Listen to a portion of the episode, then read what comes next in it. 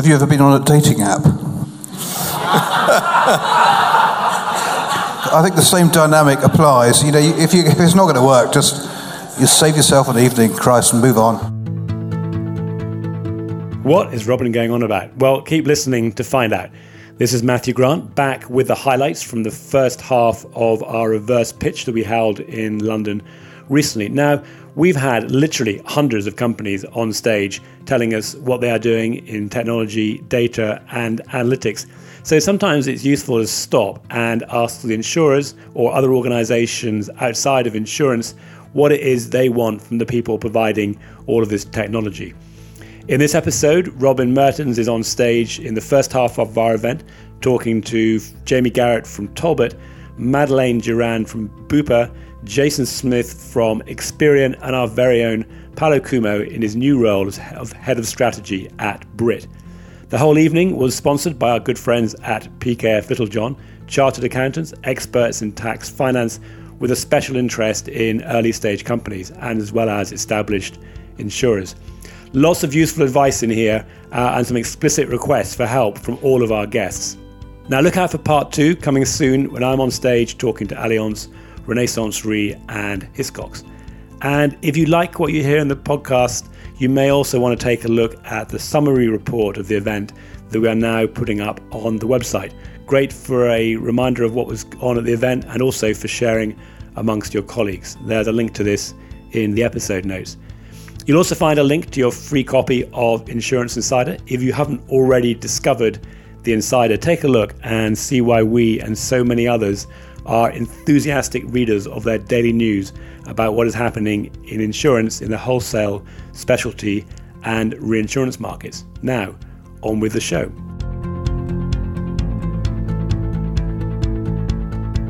So, next up uh, is Jamie Garratt. He goes by the grand title of head of digital underwriting strategy, and he works for Lloyd Syndicate. So there was a time in my life I never thought I'd hear those words in the same sentence. That's a very grand title, and it suggests that your employers are trying to do things digital. What's the role, and you know, what does it entail? There's a handful of people who operate in my space in, in Lloyd's, um, a few of whom are here tonight. Uh, in terms of, of what the, the grand title actually means. Um, for me, it's looking at how technology can enhance and expand our underwriting offering. Um, enhance is basically how can we make our, our underwriting more profitable? Um, how can we offer better products? Um, how can we generally deploy technology to assist our underwriters, our brokers, and our clients. And then in terms of expand, it's looking at distribution. It's saying how can we use technology to enhance the reach of our um, of our underwriting. So you've been in, the, in that role for 18 months. Are you supported, and have you? What have you been able to achieve? Do you think?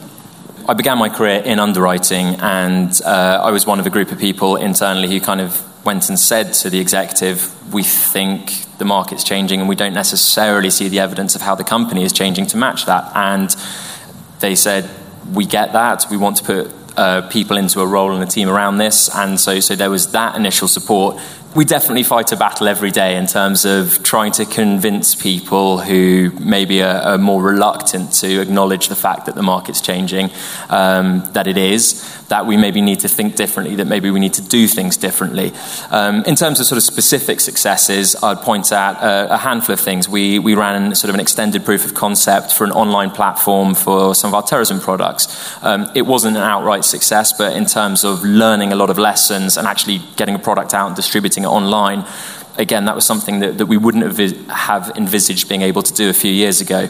Uh, we've been working with 90, and that's not a shameless plug. Like one of the things we were able to do when we were sort of separated from underwriting and given a sort of specific innovation remit was acknowledge that the company is not that good at innovation, and we had capability gaps, and go and say we need to fill those gaps. We work with 90, and we're beginning to totally reimagine some of the relationships we have with brokers and how we can interact with them. That's been a wild success, and I, I, can say that based on the reaction of the brokers. They were fascinated by what we were doing and said it's the first time that they've ever had people engage them like that. We've done some great stuff with data internally, which has, has begun to move the dial in terms of underwriting and claims. Um, and then we've got a few more things in the pipeline. Is this a London market digital strategy? in the sense that you have to cope with lots of legacy issues as part of your digital strategy? I would love to sit here and confess to us thinking about a purely digital business which does lots of really exciting, fantastic things in the manner that, that you know, the people who normally sit on this stage talk about. It's not the case. Um, we have a legacy business, um, and whilst it has a lot of problems and a lot of challenges, it's a billion dollar business. It's generally a reasonably profitable business, and we can't just kind of push that to one side and build something new. We have to build on top of that. So it, it's a digital strategy in a London market sense. Well, you're not alone in this room with, uh, with that issue. Uh, but you're owned by AIG. Is that, is that a, uh, probably some AIG people here, but is it a good thing or a bad thing? I mean, uh, you know, do they give you lots of money or do they hold you back? I mean, how does it work? I think it's a good thing, and, and, I'm not just saying that on the off chance that someone's in the room. Um, it, it, lends a totally different uh, perspective to, to what we're doing. We're a small Lloyd syndicate. We focus very particularly on specialty lines and suddenly becoming part of one of the world's largest insurance companies and taking the breadth of what they do, the, the market clout they have, the resources they have, that, that brings a lot of opportunity to us. Um, it brings some complexity too, but I think if we can blend those two things well, um, you know, small and agile, focused and specialist versus big and generalist, that, that's quite an interesting combination, I, I think.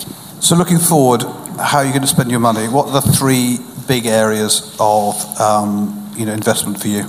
Distribution is one. Um, that, that's massive for us, um, and particularly looking at how distribution changes. Um, we're trying to look at it independently and form our own view of the world.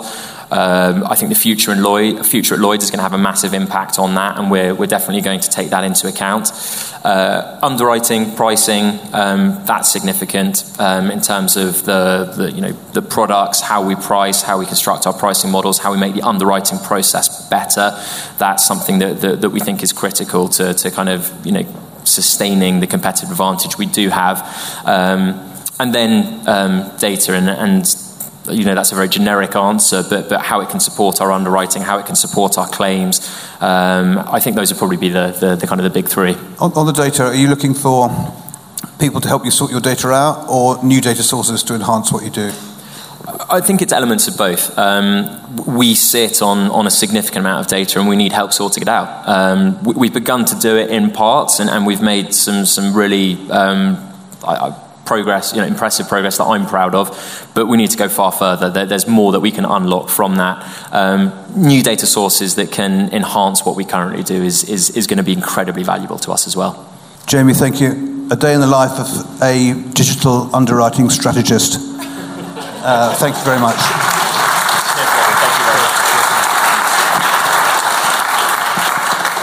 Uh, next, we've got um, Madeleine Durand from Bupa. Madeleine has stepped in at incredibly short notice um, because her boss uh, has a broken vertebrae, which doesn't sound very nice. Uh, presumably, he's got very good private medical health insurance and he's in a very good hospital being looked after. Thank you so much for joining us. Thank um, you for having me. Uh, now, we've not met, so do you want to introduce yourself rather than me make a mess of it? of course. Thank you, Robin. Um, I have a background actually in strategy consulting, but I've always been passionate about healthcare. It's a very exciting moment to be in this space. Now, I don't claim to be a world expert in um, health insurance, but, but I sense that these aren't uh, golden times. Uh, you know, what are, what are the issues and why, are, why is health insurance not growing?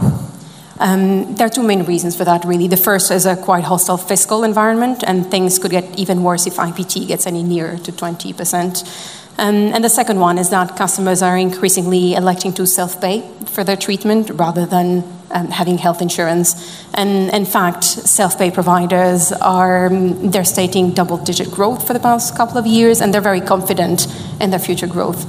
Is that because the product's r- wrong and needs evolving?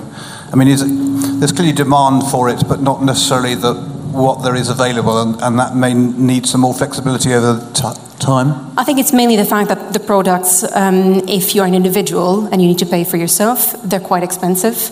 Uh, and so at some point, people make the decision to take the risk upon themselves and pay for the treatment. Consider that the NHS are going to sufficiently cover them for a number of conditions, and then if anything more serious happens to them, they, then they will self fund, and this will be a more economical solution for them.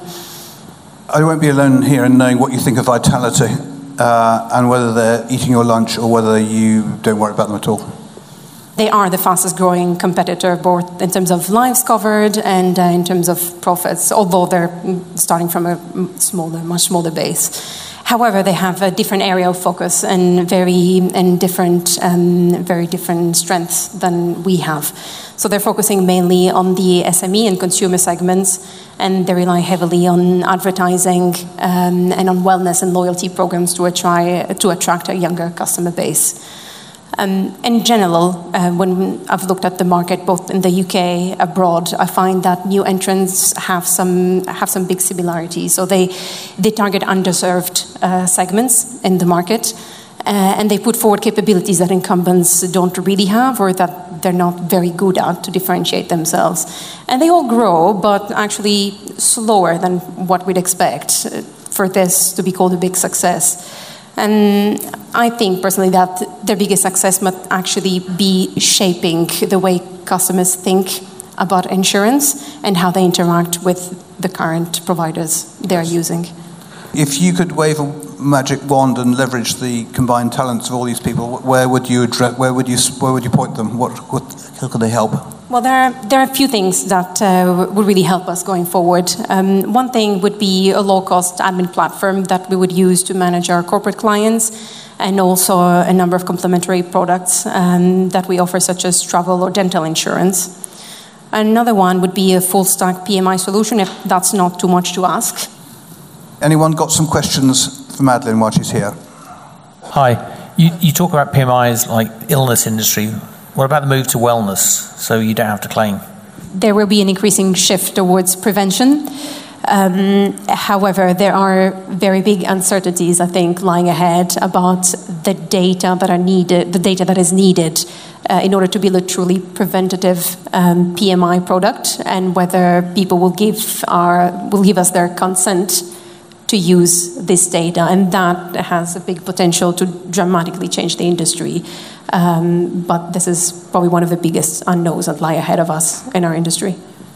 Madeleine, thank you very much indeed. Really appreciate you coming in at short notice. Thank very you very much, Robin. Thank, thank you. This is Jason Smith, um, everybody. He's the um, deputy lead of the data exchange uh, at Experian. Tell me about your role and what it involves. So there's the, the data exchange team itself, um, and, and, essentially what we're about is uh, working with uh, potential partners, so external to Experian, and utilizing data that both we and the partner has to either improve products, create new products, um, and the way we typically go about doing that is through an innovation process. Tell everybody what Experian's core expertise is, and then perhaps where you might be going from here. Most people will relate to Experian in terms of a credit score. Um, that's kind of what we're known for within the market, but we do have some some really interesting pockets um, that are completely unrelated to that. Um, so many people probably won't be aware that we do a lot within the marketing and targeting space. Um, there's a big business around uh, fraud and trying to help businesses prevent fraud. Um, and then we provide an awful lot of checks uh, around KYC, anti money laundering, and so on. So you've got this phenomenal data set which gives insights into people which must have some bearing on um, the insurance world. How are you, you know, are you coming into insurance and, and what are you targeting? Uh, insurance has been a kind of neglected market within Experian. I think, you know, primarily there have been banks and financial institutions driven. So I think we, we're slowly, uh, and, and you could say, you know, about time, uh, recognizing that the insurance market is something we need to go into. The data that I think we have is incredibly valuable in terms of working with insurance partners to, as I say, either uh, improve uh, customer journey flows uh, or indeed develop some new products. And are you working with insurance companies, insurtechs, how are you working? What's your preferred way of engaging the model? Uh, we are working with some insurers. So, as a team, we are uh, just completing uh, some work with 90.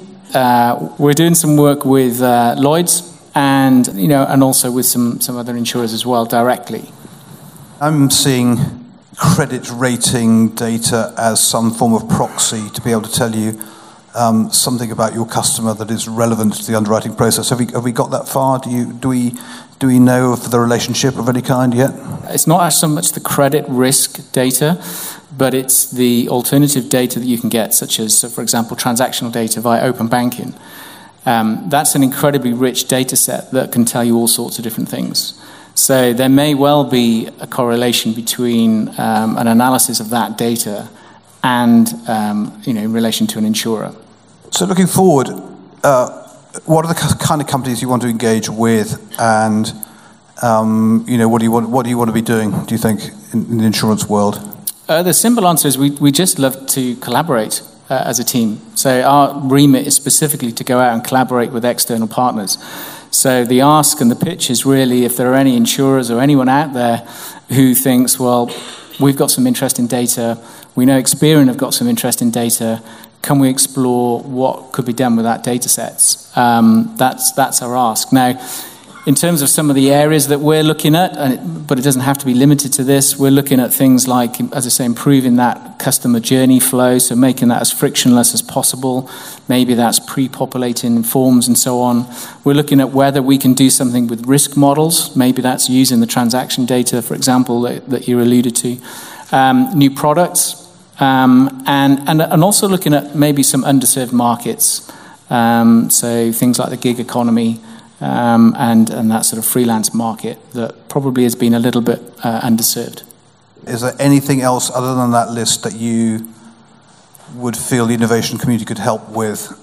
And there's a second part to the question, which is if anybody here wants to engage with you, how do they, and uh, who do they, how do they go about contacting and engaging?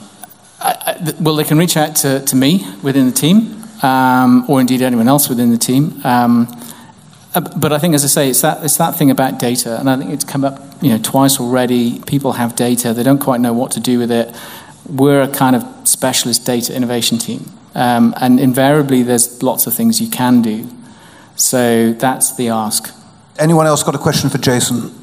Do you think that what's going on with open banking could uh, could reinvent itself in insurance? Could we have open insurance?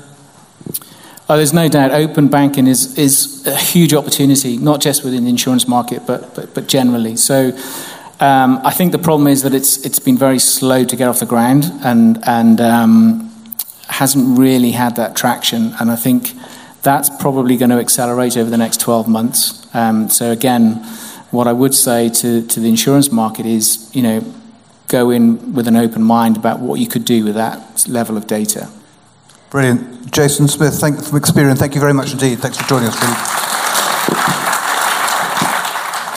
Next up, we have the head of strategy at Brit. For those of you who don't know, this whole thing was founded by Paolo and I four years ago. Would I be right in saying that for Brit to have hired you and then James Birch as um, head of innovation, they uh, are now taking very seriously the what next. I'm joining as head of strategy. James has joined as head of innovation. I need to focus on the what next. The point is that you know, if you're a Talbot, if you're a Brit, you can't just hang around and, and follow the, the, the Lloyd's London insurance market. You have got to work out actually really what the customers want. And you know, so at the heart of what we're trying to do, and this links totally to this reverse pitch, is saying how can we differentiate ourselves? And, you know, I, I, remember back to the first reverse pitch that InsTech ran three years ago, and it was sort of both interesting and entirely unactionable. Um, and I look at where, where we are now, and I say, what do we want? We want help on bionic underwriting, we want help on claims, and we want help on risk management as a service rather than risk coverage as a product. And most people sitting here will say, well, that's no bloody use, Paolo. That's so generic, we can't do anything. And I think there's two reasons for that. One is because we are all still, as carriers, struggling actually to understand. We're good at what we do, we're good at underwriting annual risks that the brokers bring to us. And so we're really struggling to articulate what we want to differently, which is why we look outwards. Parametric insurance is really interesting It's not just another way of underwriting what we do, it is a genuinely different product. And so, what I, what, um, what James Birch as our head of innovation, I'm sure what Jamie wants, what others want, is people who've got genuinely new ideas of how to cover risks that have previously not been easy to cover. You, know, you can give me as much data as you want to help me understand my current risks a bit better.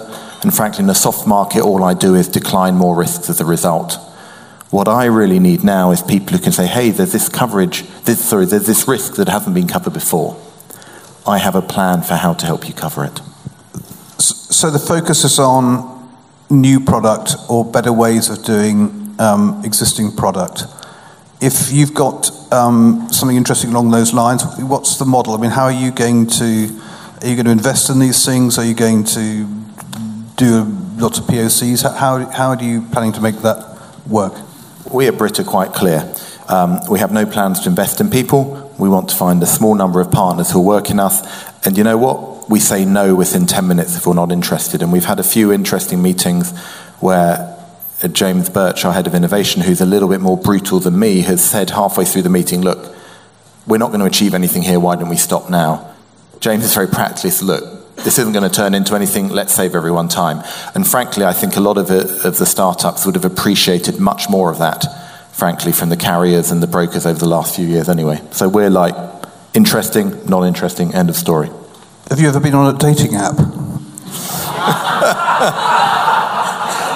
I think the same dynamic applies. You know, if, you, if it's not going to work, just you save yourself an evening, Christ, and move on if we were all going to drag every single startup, and you know, even someone like Experian, who's got you know infinitely more resources than a startup when it comes to playing the dating game uh, around sales, if we're all going to drag them out, that's pointless for everyone. You know, let's be clear where we can tango and where we can't, and then proceed. Very refreshing.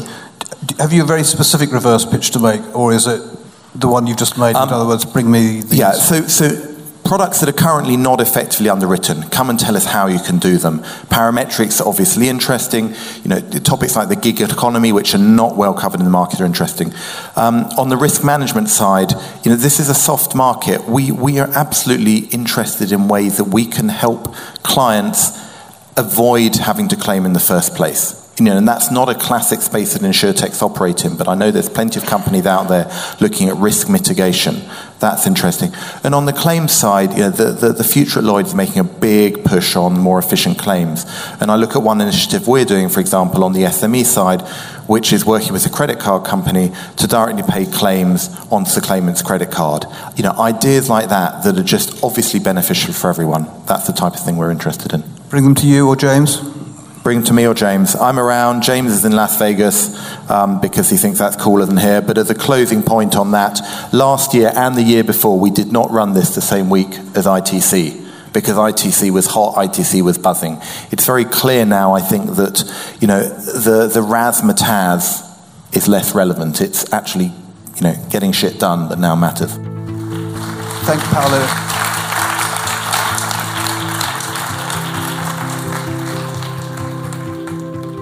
We covered a lot there, but don't forget you can get the key takeaways in our report at www.instech.london in the events section or just follow the link in the episode notes. Now, we have an incredible lineup of events between now right up until March 2020. Uh, as well as our regular events, we've got a number of special members only events coming up, including our wine tasting meet insurance event so don't miss out on what we're up to and find out generally what we think of the breaking news each week in our newsletter. You can sign up from the website at www.instech.london or again follow the link in the episode notes. And finally, if you like what we're doing with these podcasts, please do give us a review and ranking. You can normally scroll down to the end of the episodes in whatever podcast platform you're using uh, and share it with others. Or indeed, just tell us directly what you think by emailing us at hello at instech.london.